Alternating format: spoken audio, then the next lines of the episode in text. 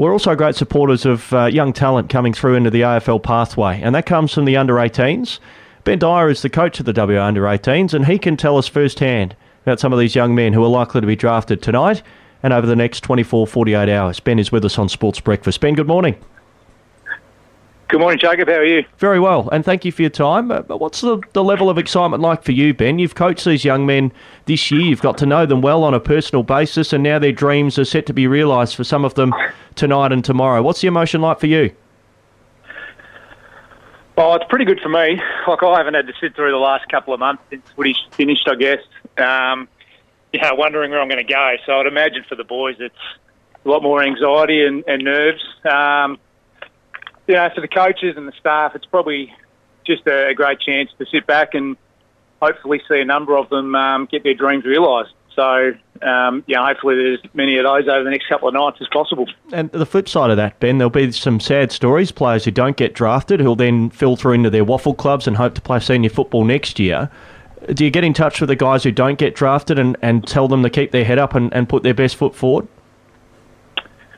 Yeah, absolutely. I think that's that's something that um, both the Footy Commission, yeah, through Adam Jones and uh, Lee Walker in the in the welfare space are really good at doing. You know, in the last few years, there's been a number of boys that uh, unfortunately haven't had uh, the opportunity to get onto a list, and, and the follow up with them is really strong. And and as you mentioned, the support they get from their from their WAFL club as well is is immense too. So you know, there's no shortage of people um, looking out for these boys, and you're right for the kids that, that do get on a list. But you know, equally, it's important that we um, really support the guys that don't, because it can be a difficult um, period, certainly in the short term for them. Uh, a couple of youngsters who are set to feature in the first round tonight are Reuben Ginbey and Jedd Busslinger. They're both from East Perth.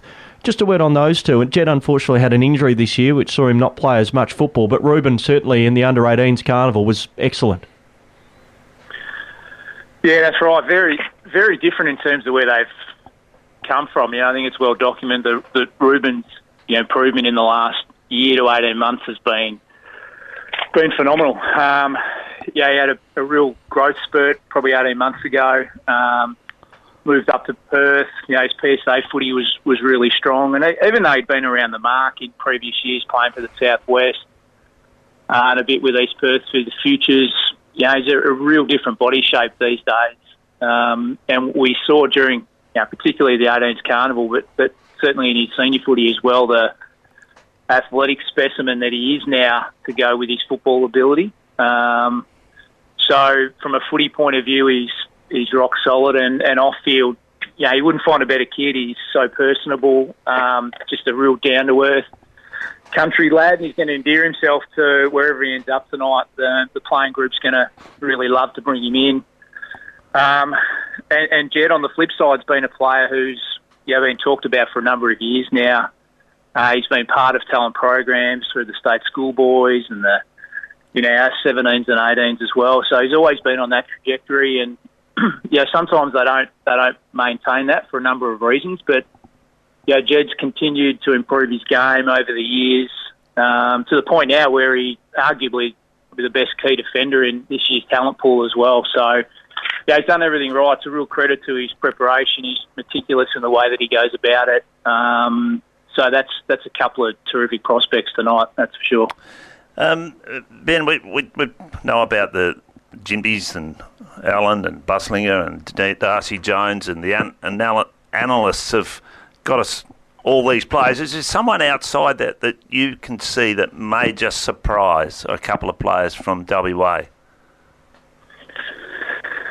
Well, yeah, hopefully, Wayne. There's a few that um, people don't know about as much that can figure, you know, at least from the second round onwards. Yeah. I think I reckon we've got a couple of really uh, good key position, key defender prospects, um, and that probably the silver lining with Jedd going down halfway through the carnival was that we're able to expose uh, a young fellow by the name of Jed Adams, a, um, an up and comer from Peel, uh, who really improved this year. He had a really good couple of games to close the carnival out and, and managed to play a senior game for Peel before he did his shoulder at the back end of the year as well.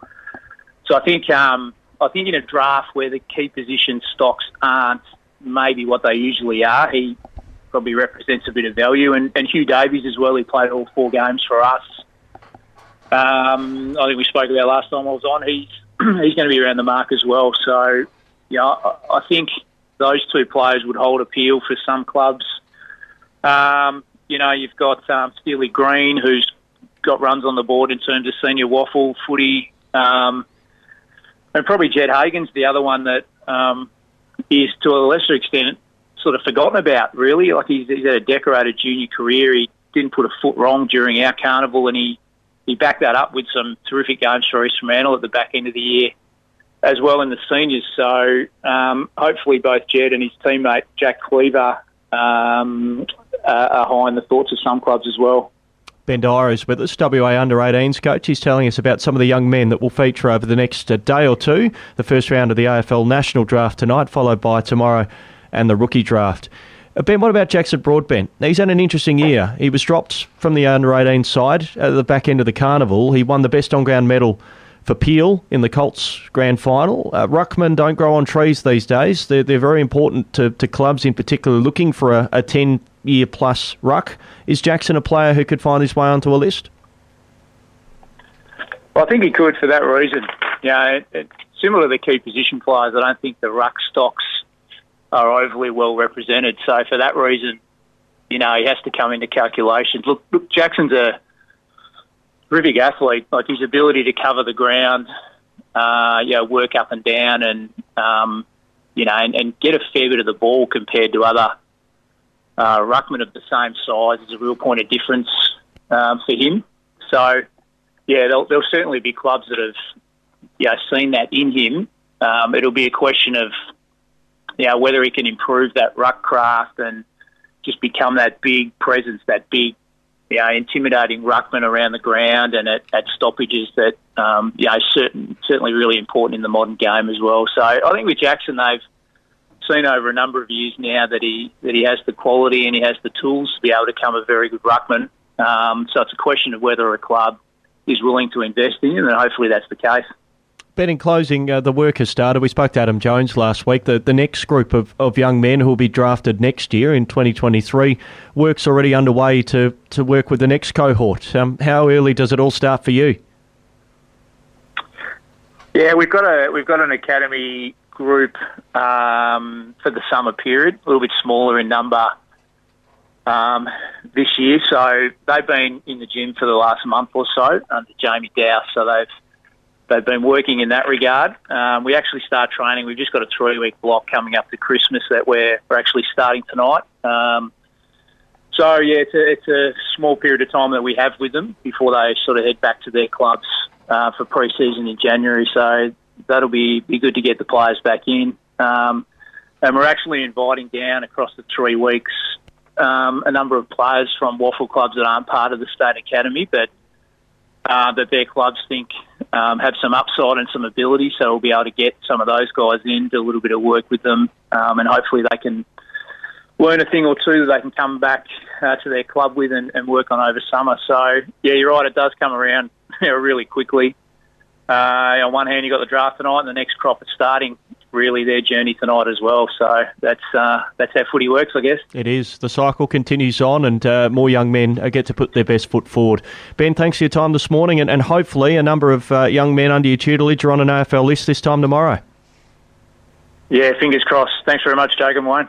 Ben Dyer joining us, the coach of the WA Under 18s. He remains in that role for next year.